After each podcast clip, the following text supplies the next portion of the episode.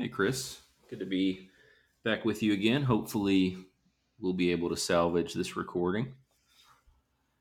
Yes, I let's let's hold out hope for that. Um, so I know one of the things since we started doing these that we've tried to state and make clear in a few different ways is that these conversations about the weekly um, texts from the Revised Common Lectionary are for your desire to make them for everyone, anyone and everyone, not just not just people who are preaching. Yep. That being said, I am actually preaching this weekend, and so I would love some help. Um, well, these texts and, preach themselves, you know. I hate when you say you always. Oh man, yeah. Well, maybe for you, um, these uh, there's I guess two or uh, at least two, maybe three different kind of threads. I'm wondering if you can kind of bring together for me. So first, there's this this question about the nation, right, or the, the people and the blessing of God. Strong sense of that in the psalm this week. Um, of course, Hebrews 11, this thread about faith. This is a passage I heard a lot yeah. growing yeah. up. Um, and then finally, this, I mean, one of my favorite themes in all of Scripture, but do not be afraid, about not being afraid. Yeah, yeah, yeah, yeah. Yeah. Yeah, why don't, let me start there with the do not be afraid and then work backwards. And depending on how the conversation is going, whether or not we can salvage the conversation, never mind the recording, will. All right. I have some thoughts about Christian nationalism, which is uh, once again a topic that's all the rage. But let let me let's hold that and kind of see where we are. Let's start with this. Do not be afraid. So in in Genesis, you get that word from the Lord to Abram in a vision. Do not be afraid, Abram. I'm your shield. Your reward shall be very great. And in the gospel, which is Luke 12, Jesus says to his disciples, Do not be afraid, little flock, for it is your Father's good pleasure to give you the kingdom. So I think, eh, yeah, as you said, this is, you know, recurring theme in Scripture. The Lord appears and speaks the word of peace, right? Do not, do not be afraid. Mm-hmm. And that's always held in tension with the call to fear the Lord. Right. Of course, you the beginning of wisdom is the fear of the Lord. In the psalm for this week, there's the assurance that what makes us the people, what's what sets us apart as the people of God, is that we live in the fear of the Lord. So I think there is a there is a way in which we have to we have to kind of bear all of that in mind. What does it mean to be people who fear the Lord, who always appears by telling us not to be afraid? And but but also yeah. another dimension of that is that in these texts he not only says do not be afraid but then makes a promise. And this is also almost i think always and if not always almost always true that when the when the word of do not be afraid is spoken the next word that's spoken is a word of promise right? So do not be afraid mm-hmm. because this is about to happen right? So in, in you know Mary, do not be afraid. Like you, you are blessed and highly favored because mm-hmm. the you, you, are going to be with child, and so on down the line, right? these these appearances of the Lord, assurances that there is no need to be afraid, are always always issue in promises, and in, in these passages, the promise of the blessing to Abraham that your your inheritance will be like the stars in the heavens. Mm-hmm. and the kingdom will be given to this little flock to these to these disciples who are of course abraham's heirs. So this this really is the promise about everything. Like don't be afraid because god is going to give you everything and fulfill everything that was that was promised to abraham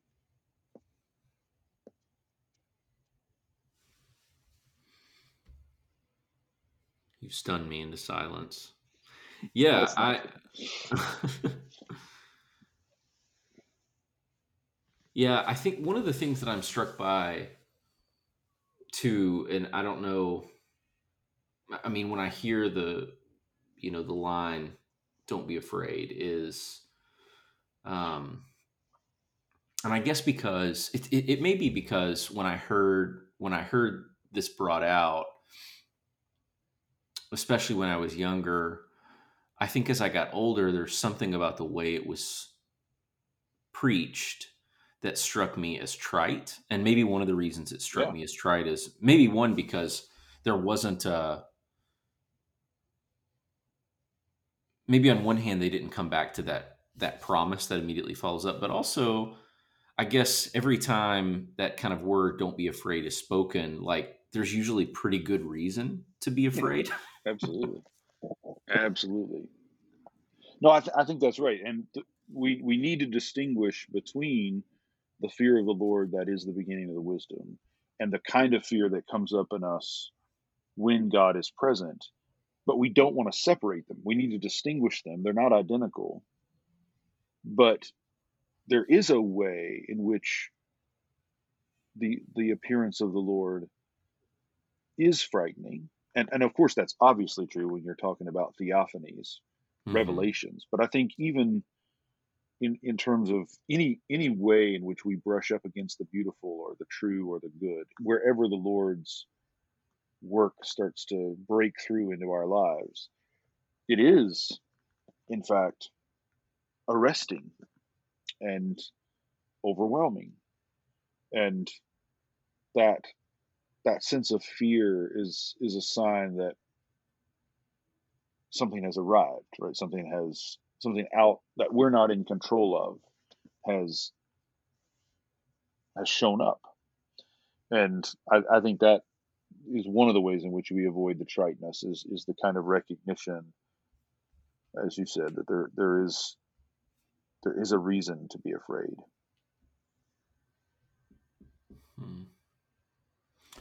What do you think? I mean, I, I think I'm seeing then some some connections here, but then if we jump to the Hebrews passage and this faith, yeah, right. I mean, part of what I'm seeing here is, I mean, they're faithful, right? Abraham mm-hmm. faithful, but but there's a lot of good reason there to be afraid. Yeah, yeah, yeah, yeah. I mean, I think this this the sense of the awesomeness of God, the other the the otherness of God, you know, that, that God is is not simply an extension of my of my ego or my needs. Mm-hmm. God is, if we can put it like this, His own person, and is is not there simply to respond to my whims, right? So of course he he is caring for me, but he is caring for me. It's not that again that he's his care for me is determined by what it is I think I need. And I mm-hmm. think that some of what we're naming when we talk about the fear of the Lord we're supposed to have is this kind of recognition of the Lord's otherness, right? This kind of honoring of the fact that God is God and that there are things that are beyond me and that, that I have to hold that awareness in, in all of my engagements with God and with, with my neighbor and everything I do in the world is this kind of recognition that God is God. God is sovereign. I mean, these are the, these are the the ways in which Scripture identifies God's otherness from us. Right? Now, that otherness is an otherness that is rooted in identification with us, and this is this is the mystery of the gospel, right? That the God who is other than us has become one of us in such a way that we are His body. So again, what the way that we we talk about this rightly requires a lot of care, a lot of ands and alsos, where we're we're making a statement like God is God and I am not, mm-hmm. immediately following it by, but God has become one with me so that the life I live is not my life, but it's God's life happening in me.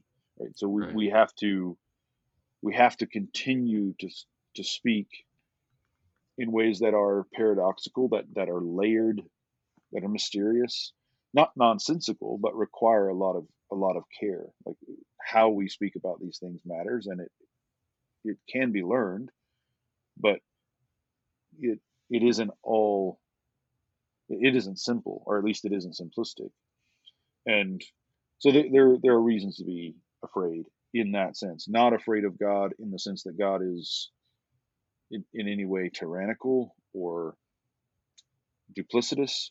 It's not that we don't fear God in the way that we fear someone we cannot trust or someone who's untrustworthy. Mm-hmm. But but God is to be feared in that there is more happening in God than we can ever possibly understand. And that recognition of God's otherness rightly does bring a sobriety and a I mean there's a fear to it for sure. But I think to the Hebrews passage about faith again we we read this tritely or at least we we tend to read it tritely right that faith is this kind of power we have to shape the future we want, right? The handles we can get on things. If if we have the right kind of faith or faith in the right intensity. But of course that's not at all what's being said mm-hmm. actually in the text. Well, and I mean, uh, yeah, if you could talk about this too for for just a moment, Chris, I think one of the things that I'm struck by whenever we come to this passage is how how little we and I mean that in all kinds of ways, but how little we thought of faith mm. and how it was a kind of um, it was something that could be seen and realized just kind of on the other side of maybe praying through. Mm-hmm. Um, yeah, could, you just, think, could you just yeah. talk a little bit about like faith in that sense, and how does Scripture actually actually talk about faith? Yeah, so I'll, I'll say one thing about how I think the folks in my tribe talk about faith, what they mean when they talk about faith, and then we can look at the text, and I think you'll see the difference pretty pretty quickly. But I think when we talk about faith, what we mostly mean is the sense of conviction we have in our beliefs. So when we talk mm-hmm. about faith, at least much of the time, what we're referring to is how intensely I'm convinced that this belief is right. Right. Like I believe it. I really believe it. Mm-hmm. And faith then is is kind of a, an intensification of that conviction.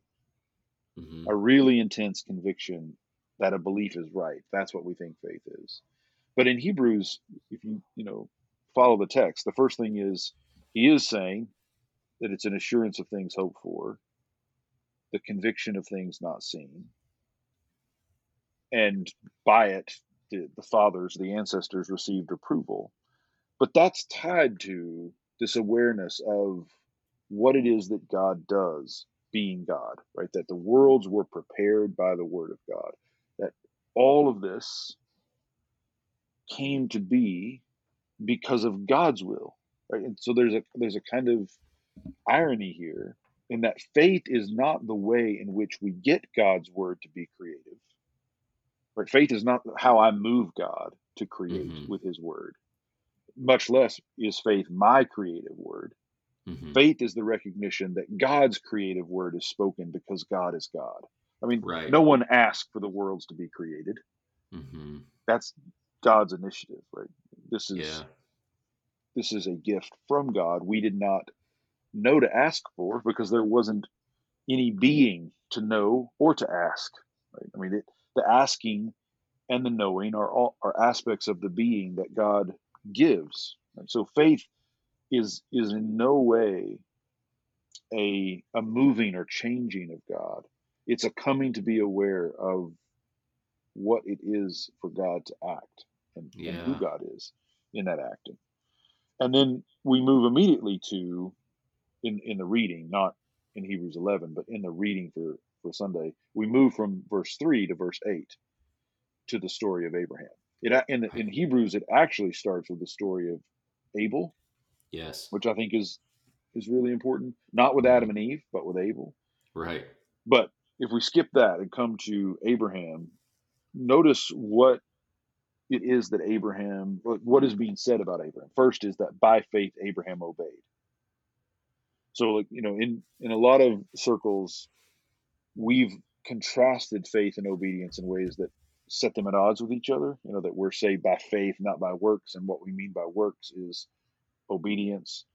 But that that kind of distinction is nonsensical to the writers of Scripture, and it's by faith that Abraham obeys, and he obeys by setting out for this place that he is going to receive as inheritance, but he doesn't know where it is. He, he sets out not knowing where he is going. Yeah. So faith is this kind of obedience into a future that he cannot determine for himself. And not only can he not determine it for himself, he doesn't even know what it is. He just trusts that it, it is in the hands of God. It is in it's kept in the wisdom of God for him.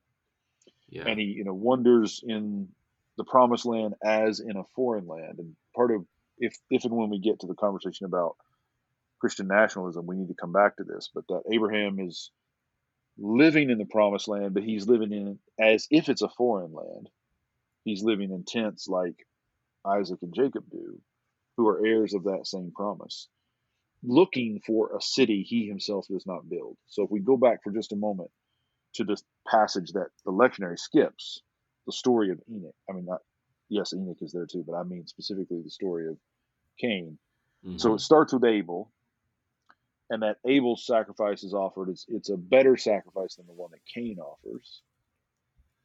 And what we're getting like right away is this introduction that kind of history begins not with Adam and Eve, but with Cain and Abel, and with sacrifices. Mm-hmm. Cain's sacrifice is offered first, but it's an un it's an unfaithful sacrifice.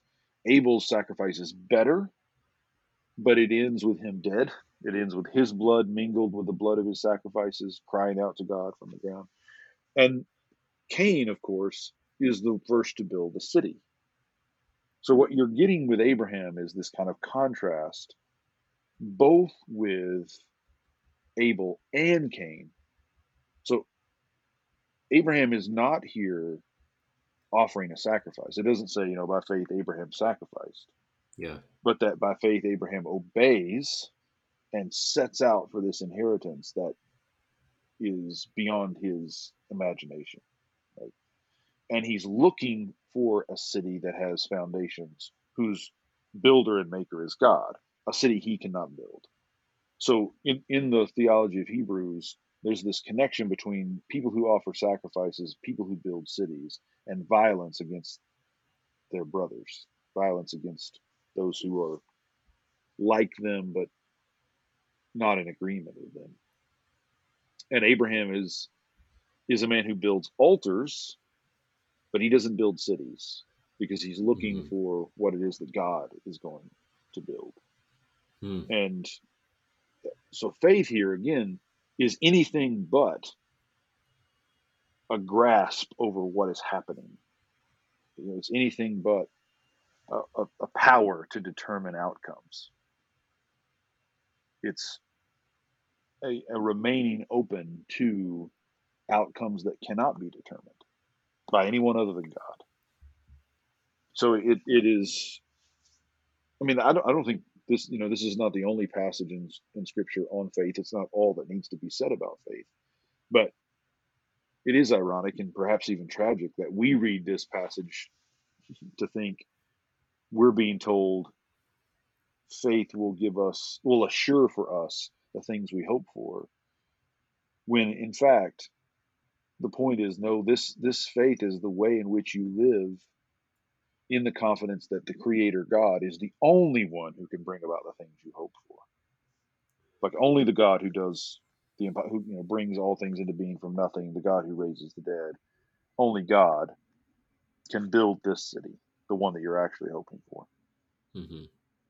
and it's not and i think also we also talked about faith as something that if you're talking about it as a conviction that if you had that conviction strongly enough that faith would be realized would be made sight or you know it's a conviction that i have that's strong and so it can be proven mm-hmm.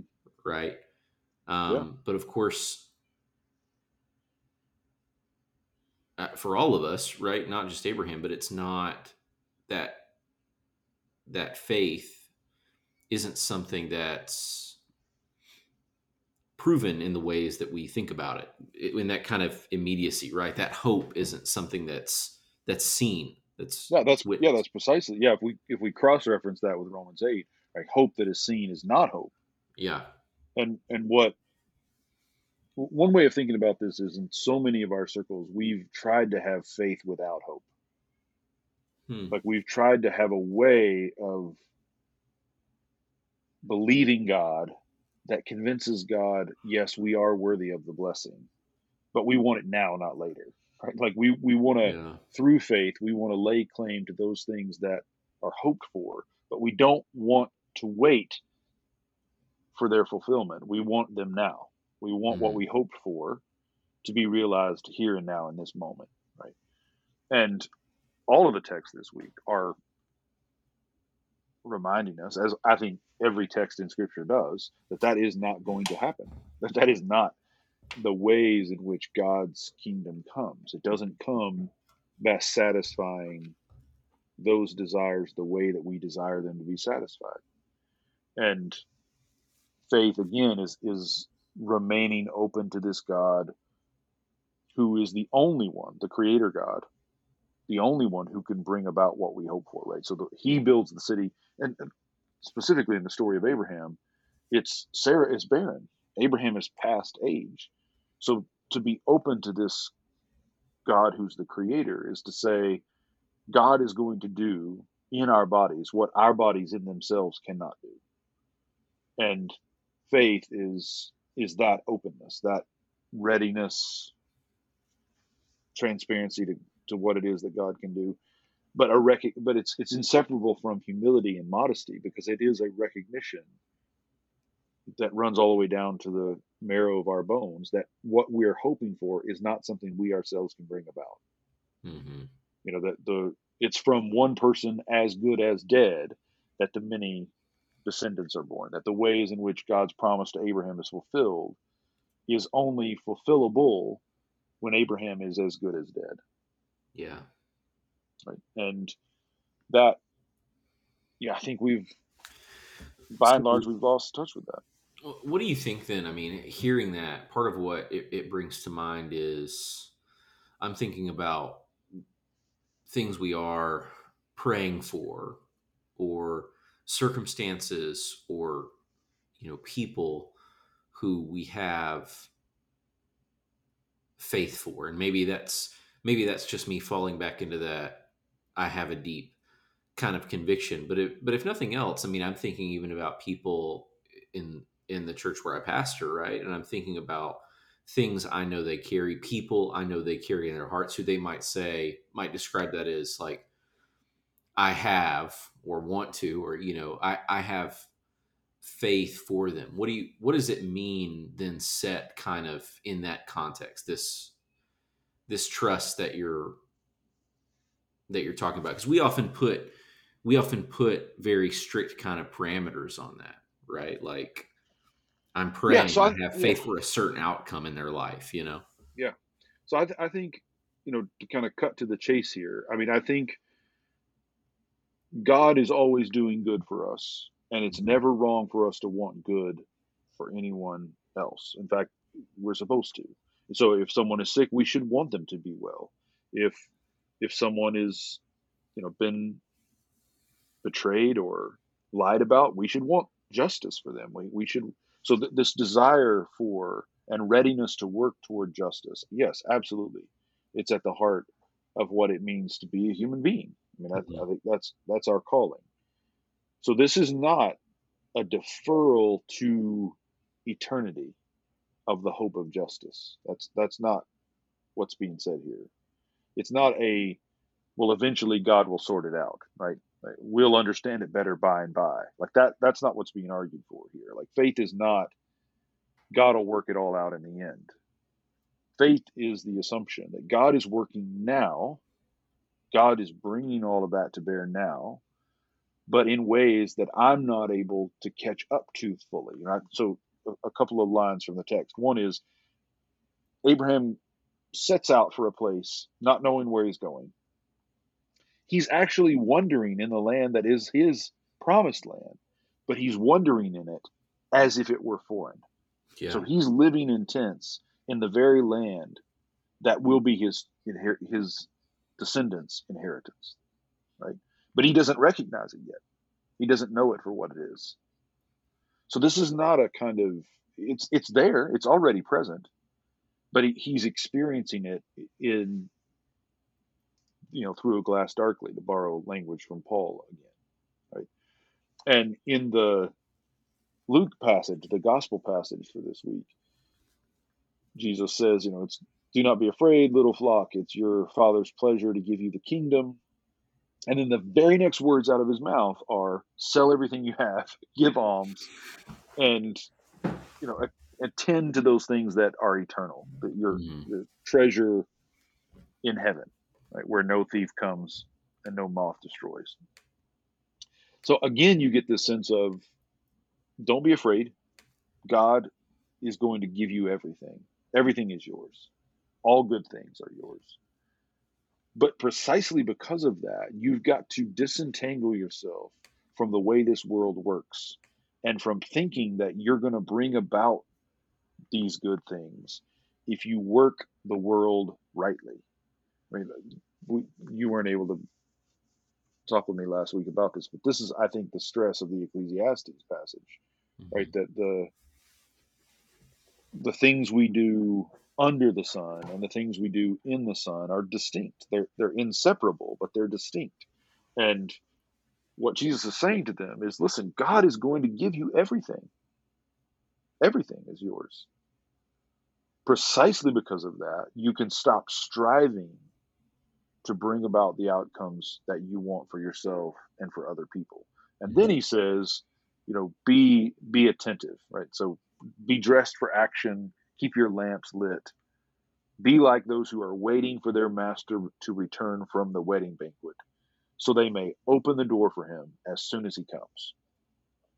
And then he says, also astoundingly, Blessed are those slaves whom the master finds alert when he comes. Truly I tell you, he will fasten his belt and have them sit down to eat and will come and serve them. Right? So he's he's taking this image of slaves and master and he's saying you need to live like slaves who are attentive for the master's arrival at any time so you can open the door. Obviously so you can serve him. But know that this master when he shows up actually serves you.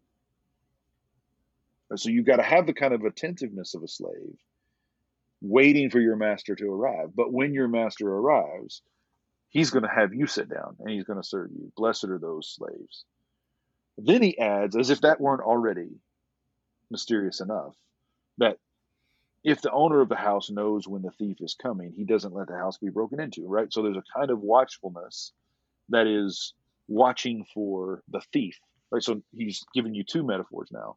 So instead of the slave waiting on the master, there's the master watching out for the thief, mm-hmm. right? So two two metaphors. The slave waiting on the master to arrive even if it's the middle of the night. Then the owner of the house watching out for the bandit. Then he says that the son of man you must be ready for the son of man is coming at an unexpected hour. So which are we? Are we the slaves waiting on the master? Are we the master waiting on the bandit? And who is jesus? Is he right. the master or is he the bandit? Mm-hmm. right And of course, the answer is yes to all of that. Right? Yeah. Like that we, and what's being called for is a kind of attentiveness to the the work of God in our lives that is easily easily missed. And I think that this to me is the answer to your question. Like, how do we pray? We pray for good things to happen. We pray against the bad things that have happened. But we also have to, if to do that in faith, is to do it with a kind of attention, assuming that God is showing up at an unexpected hour here. Hmm. That in every one of these situations, we're not waiting on something that is going to happen in the sense of it's deferred to some future. It's happening now. It's happening already right here. But we have to be attentive to how is that arriving? How is the Lord showing up here? What what is what is God doing? So it's it's a different kind of attention altogether. Mm-hmm. Faith is a is a is an alternative awareness. It's a, a sensitivity to the nearness of God, the creativity of God at work in the midst of what seems to be the absence of God, right? It's hearing the word of God in what seems to be the silence, or recognizing the activity of God in what seems to be our suffering, left, our being abandoned, our God forsakenness. It's, I mean, is it, uh, so is it fair to say, is it, it's, it's staying in, in the promised land as if it's a foreign land? Yes, but knowing that it's, it's, it's both, right? So there's a way in which all foreign lands are also lands of promise and all promised lands are also we have to live in them with a kind of strangeness. Mm-hmm. So let me, let me let me come to this example. Let's say someone we really love is very sick and it looks like they might die. And so we're praying for God to deliver them from that. And they live. Of course we're thankful for that. Like of course we rejoice in it. Faith is not simply being glad that things turn out the way I wanted them to turn out. Right? Faith is to, to ask, where and how is the coming of God at work in this turn in their life? And it's important for them to do it as well. And this is why scripture is filled with stories of people who get a favorable outcome, but then are at at a new kind of they enter into a new temptation, right? They, they they get the story of the man by I think it's the John five, the man by the pool. Do you want to get well? Jesus, you know, raises him up, sends him away. When Jesus sees him again, he's in the temple, and Jesus says, "Be beware, or something worse can happen to you." There's a way in which he's he's been freed. Mm-hmm. A good thing has happened, right? He's no longer by that pool, but he's been thrust into a life he doesn't know how to live now. Right? He's been by that pool for generation. And as he says to Jesus, I have no one. So now here he is, delivered in a sense, but delivered into a foreignness. So the promise is fulfilled, but it's it's not fully fulfilled. And he's delivered into into a strange new world of okay, now I can walk, but I still don't have anyone. And what what does it look like to live that faithfully? And to be people of faith is to kind of always live in that tension of foreignness and promise. We're, you know, in the language of Hebrews, to live in tents. Mm-hmm.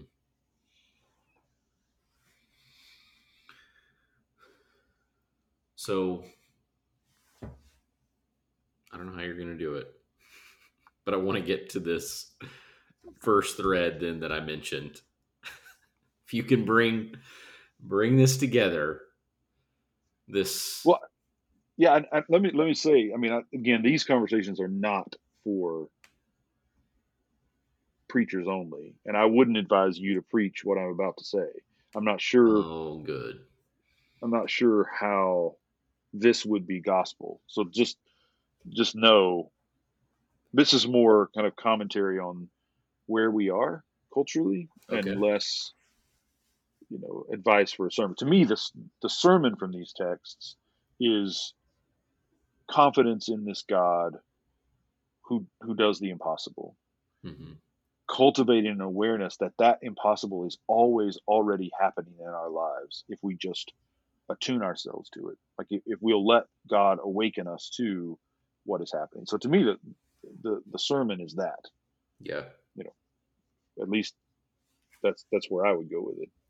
But the wisdom of these texts i think does speak to the problem of nationalism. Now we won't spend a lot of time on it but first you know happy are the people whose god is the lord or happy is the nation or happy is the people whose god is the lord. So in the psalm that's a verse i heard many times growing up always tied to american exceptionalism and support of israel. So we're a happy that is a blessed people hmm because of our support for israel and israel is the chosen people of god. Right. and another you know there, there was a a kind of fault line running through our theology in that we were pro Israel for nationalist reasons, but we were often anti Jewish Yes. and read the Old Testament as a kind of lesser faith that we have been delivered from. hmm Right? So, in, in ways that I think are I think are finally just incoherent and irreconcilable. You know, we were radically Zionist and deeply anti-Semitic. Yeah. So we right. we that resonates. Yeah. we read these old and, and again in ways that were inconsistent. So sometimes we would read the stories of Abraham or Isaac or Jacob or whomever, and we would read them as knights of faith, right? These are men and, and women of great faith. And then we would turn around and tell those same stories at other times in ways in which they were Pharisees, right? By which we meant they were legalists. They Mhm. were ritualistic. They were consumed with works righteousness rather than faith. And of course, part of the reason all of that, I mean, there are lots of layers to the, the comp, there are lots of complications to this history, but part of it is the way the stories themselves are told. Like stories in, in the Old Testament are perfectly designed to kind of yield multiple different readings. So sometimes the, reason we read them differently is that the stories actually yielded different readings. And depending on how we came at them, they struck us differently. The, the, the, the metaphor I prefer for this is pitch, right? So in the language of pitch from sports comes from throwing the ball like in cricket, throwing the ball with a particular kind of spin so that it has a pitch to it Yeah. So that when it hits the ground, it, it can run in any particular, you know, it, it'll catch you off guard. Like Yeah. the spin will take it this way or that. And of course, in America, we borrowed the language of cricket for baseball, but we don't actually pitch the baseball in that sense. It's not striking the ground, but there's still spin right on a baseball. These these stories in Israel scriptures have pitch, so they have spin to them, and depending on kind of where they land with you, they can spin off one way or, or another. So that's part of the reason. But another reason we read it incoherently is that so that's not about incoherence. Like that's about the variance the story allows. But there was a kind of incoherence to our reading that was born out of the conflict between our devotion to Jesus and the faith and our attempts to use Jesus and the faith for something else. So we are kind of always caught, and this is this is where the conversation about nationalism comes from, right? So when we read "Happy are the people whose God is the Lord," or "Blessed are the people of God," what we were hearing, at least sometimes, and what we were saying, at least sometimes, is that it's important to be a Christian so that America will be blessed. And what we mean by America being blessed is we defeat our enemies and we're prosperous. hmm That's what we mean. To be blessed is to be victorious and ideally unthreatened and prosperous, to live lives that are you know to live long and prosper like like Yeah. that's now that could of course in various settings under various circumstances that could get a lot of nuance but often it wasn't nuanced at all but in the psalm and we're i won't take a lot of time with this but in the psalm right after that is said blessed are the people whose god is the lord and it identifies israel as the chosen people the chosen ones. But then the rest of the psalm is this kind of affirmation that one god is god of all peoples like he fashions the heart of all. So he's the, the god of all peoples and the god of each person. So in no way does israel have a leash on on god right Mhm. israel is god's and god is israel's but not israel's possession not israel's tool not israel's weapon right so that's the first thing then the psalm insists that israel's military and the military of any nation is completely useless in terms of saving them. But that, that no no nation is going to be saved by its might. It's the Lord who determines these the risings and fallings of nations. And then finally this this hope we are blessed because we fear the Lord. And we we trust that he is the one who plucks us from death and feeds us in famine. And there's this kind of acknowledgement built in, right, of the foreignness and the promise. God will save us by plucking us from death, which means we're already in it. Like we, we're in death, and then God saves us Right. from the dead, which of course Christians read as resurrection. And, you know, in the Abraham Sarah story, Sarah is dead, Abraham is dead, God plucks life from that, right? From their from their death. But also that he will feed us in famine, not keep a famine from happening, but feed us in famine. And I mean, we could spend forever talking about all of the ways in which we've gotten that exactly backwards, right? We're we're expecting, or at least what we're wanting, is a God who makes it so that there is never a famine, at least for us. If Yeah. there's going to be a famine, let it be for those people, not for Mhm. us.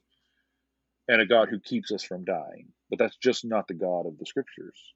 Like the God of Israel, the God of Abraham, the God revealed in Jesus is the God who saves us from the dead but doesn't keep us from dying. The God who feeds us in famine so that we can care for for others who who are hungry. Matthew 25, etc. So I think when when we start to recognize that we realize that much of our nationalism is an attempt to appropriate half truths about God and twisted versions of promises that aren't actually there, that God hasn't actually given. And well, I can keep going, but I'll let you respond before. No, I just, I, I think I'm struck by. I, I guess I'm just struck by how easy it is to to appropriate those half truths about God. Yeah. Um, and how it's, I, I guess, just how it just speaks, you know, maybe to the depth of how malformed we've been that we can read read these texts and it feels obvious to us Mhm. right who this is Well- about and what it means Yeah, but it it only feels obvious because we're not reading, we're not paying attention, right? So like mm-hmm. in if if we paid attention in the way that we talked about earlier, we would recognize, you know, we have to watch like slaves for a master who's going to show up to serve us as if he's our slave. We have to watch like the owners of the house for a God who comes like a bandit. We have to anticipate the coming of a God who tells us not to be afraid, but whose arrival does evoke fear, and recognize that we can only be open to this God who teaches us how not to be afraid if we have what Scripture calls the fear of the Lord. Like all of that is what's actually in the text. And if we're not seeing it, it's because we're not living with that kind of awareness that Scripture calls faith. Mm-hmm. So I, I, I think it's really important to point out that we're not reading the text and seeing what's there, but not thinking more deeply. We're not reading what's there. like, like the, the problem is not that there's a deeper hidden meaning that only the super spiritual can discern and that somehow yeah. you and I have cracked that code. Right. The point is the texts do not say what we're taking them to say at any level of meaning. They do not say that. Right? The for instance, this the sense of Israel's chosenness, like one of the truisms that kind of shows up everywhere in our in our circles is the idea that Jews believe that they were the chosen people of God and that that they that made them self-righteous. Right. But it, it isn't in the text. Like that just isn't in the text. Like there are aspects of that with some Jews, of course, but every text in which those Jews, quote unquote, show that kind of presumption, it is a text written by Jews to show that that is not faithful to what it means to be the children of Abraham, people of the God of Abraham. In right. every single case, without exception, yeah. When that kind of when any character in Scripture surfaces that kind of um, arrogance about what it means to be chosen, it is immediately exposed as false. Yeah. And that's not a Christian exposing of a Jewish fault. I mean, that's again, look at what happens in the text that are in front. Psalm 33. Israel is the chosen people of God. God is the God of all persons and all peoples. Your military might does not mean what you think it means. And this is a God who, who plucks us from the dead. And what matters is that we fear the Lord. There's no presumption here about mm-hmm. what chosenness means. God is the God of all. And in the Genesis story, you know, when when there's a funny line in which Abraham is complaining to God, and he's like, Eliezer of Damascus is going to be my heir. And it's poor Eliezer. Like, what did he do? to, like, Abraham has gone away to pray, to complain to God that, listen, this slave, he's a great slave, but he's really, he's going to be my heir. And he, and he names him as Eliezer of Damascus. Right? Like he's not mine. Yeah. He's not mine. He's he's from somewhere else. And of course, over Israel's history, that that identification of the man from Damascus takes on more and more weight because he's now he's being named as as an outsider, as an enemy of mm-hmm. Israel. And God says, Well, not so, right? Eliezer is not going to be your heir but it will be a son from your own loins, right? Like your your own issue will be your heir. And Abraham believes God, and it's counted to him for righteousness. But of course, what the prophets see, and then what Jesus brings to fulfillment, is that Eliezer and Damascus, and all the people of Damascus, and all the people of every land, are in fact inheritors of Abraham's promise. I mean, this is the whole argument of Galatians. Yeah. Right? not coincidentally, Paul is on his way to Damascus when he encounters Jesus with the realization, or Jesus encounters him, and Paul has this kind of coming aware of how Abraham's promise has actually been fulfilled. So, part of what's being said there, Abraham's faith that God counts as righteousness, is to say, yes, I'm going to give you an heir. It is going to be what you're wanting but it's so much more than you could possibly imagine and will also include what you do not want. Hmm. Right? So, right now, you're wanting a son of your own blood, a, a man of your own seed, not Eliezer, your slave. Yeah. And I'm going to give you that, but ultimately, I'm going to give you that in someone who is just as much identified with Eliezer as he is with Isaac and is is you know both of them are alive in Christ in the same way and so it is a, an affirming of Isaac's chosenness. It is an affirming of Abraham's desire, but in a way that Abraham could not have imagined and would not have wanted to imagine at the time.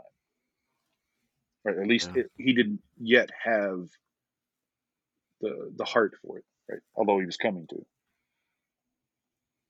Right.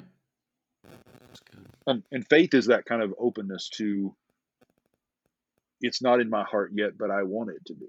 I'm open I'm open for it to be at some.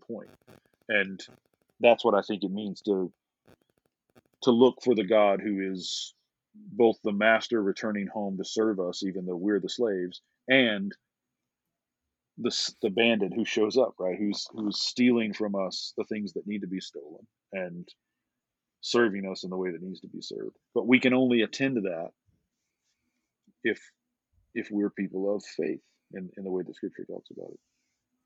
Hmm.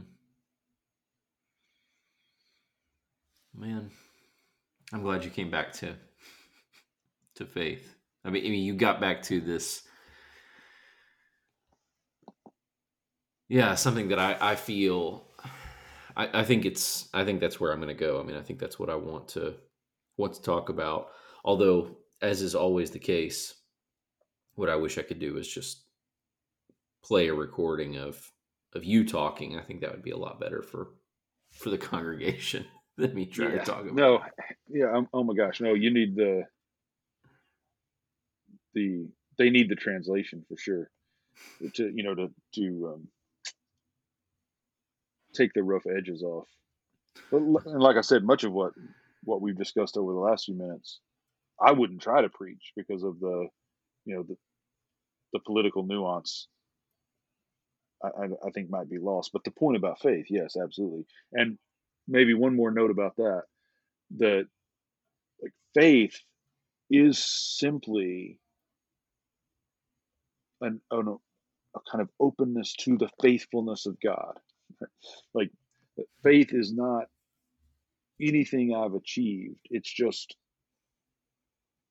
the measure of my faith is identical to my readiness to see the faithfulness of God that's already at work in my life. And